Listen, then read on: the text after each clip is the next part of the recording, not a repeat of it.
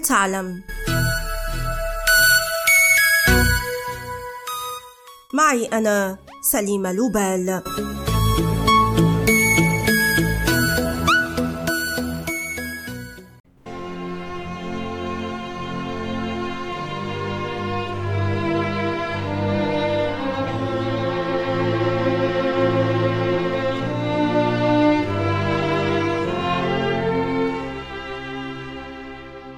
حدث ذلك في شتاء العام 1870 أي في ذروة الحرب الفرنسية البروسية أو الحرب السبعينية التي مات خلالها الجرحى بشكل جماعي ما دفع الجراحين البارزين في باريس إلى التشكيك في قدراتهم.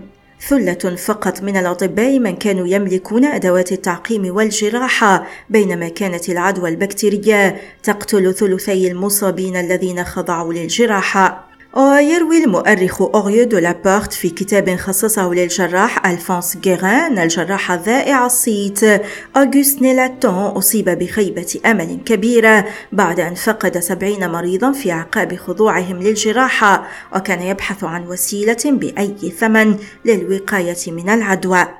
في نهاية ذلك العام تمكن الجراح ألفونس جيغا من إنقاذ 19 مريضا من أصل 34 خضعوا للجراحة بعد أن غطى أعضاءهم المصابة أو المقطوعة بضمادات سميكة لحمايتها من الجراثيم.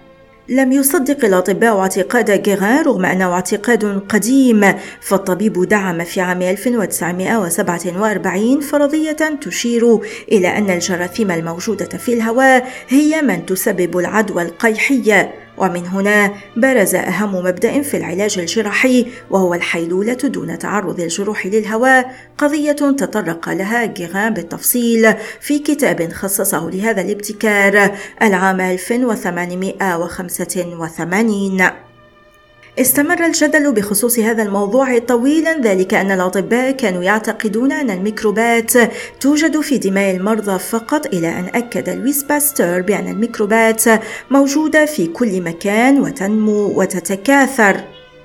ومن هنا فكر جيغا في استخدام ضمادات قطنية لحماية مرضاه من الميكروبات وشرح العام 1874 أعماله خلال الحرب أمام أكاديمية العلوم ثم معهد الطب. زار باستور جيغا وتأكد بنفسه من عدم وجود ميكروبات في قيح المرضى. وفي نوفمبر من العام ذاته أكد أعضاء من معهد الطب أن الضمادات مفيدة لكنهم قللوا من أهمية عزل الجروح عن الميكروبات الموجودة في الهواء بعد أن عثروا على بكتيريا على جرح أحد المرضى. دافع جيغان عن نفسه أمام أكاديمية الطب وأكد أن طالبا أخطأ أثناء عملية التضميد إذ لم يقم بتعقيم يد المريض كما كافح الجراح من أجل إقناعهم باختراعه. لقد اكتشف باستور وجود ميكروبات في الجو وأكد العالم البريطاني جوزيف ليستر أهمية تعقيم الجروح والأدوات لكن لا أحد منهما أثبت أن هذه الميكروبات بمنزلة سموم تنتقل إلى الدم وتقتل المرضى.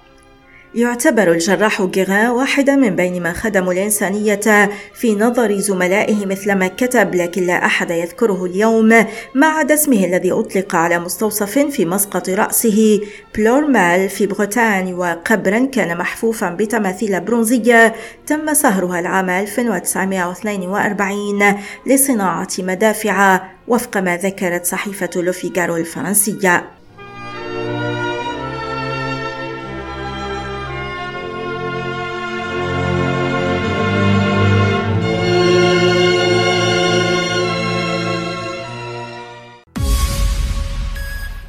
والآن إلى اللقاء مع حلقة جديدة من بودكاست هل تعلم؟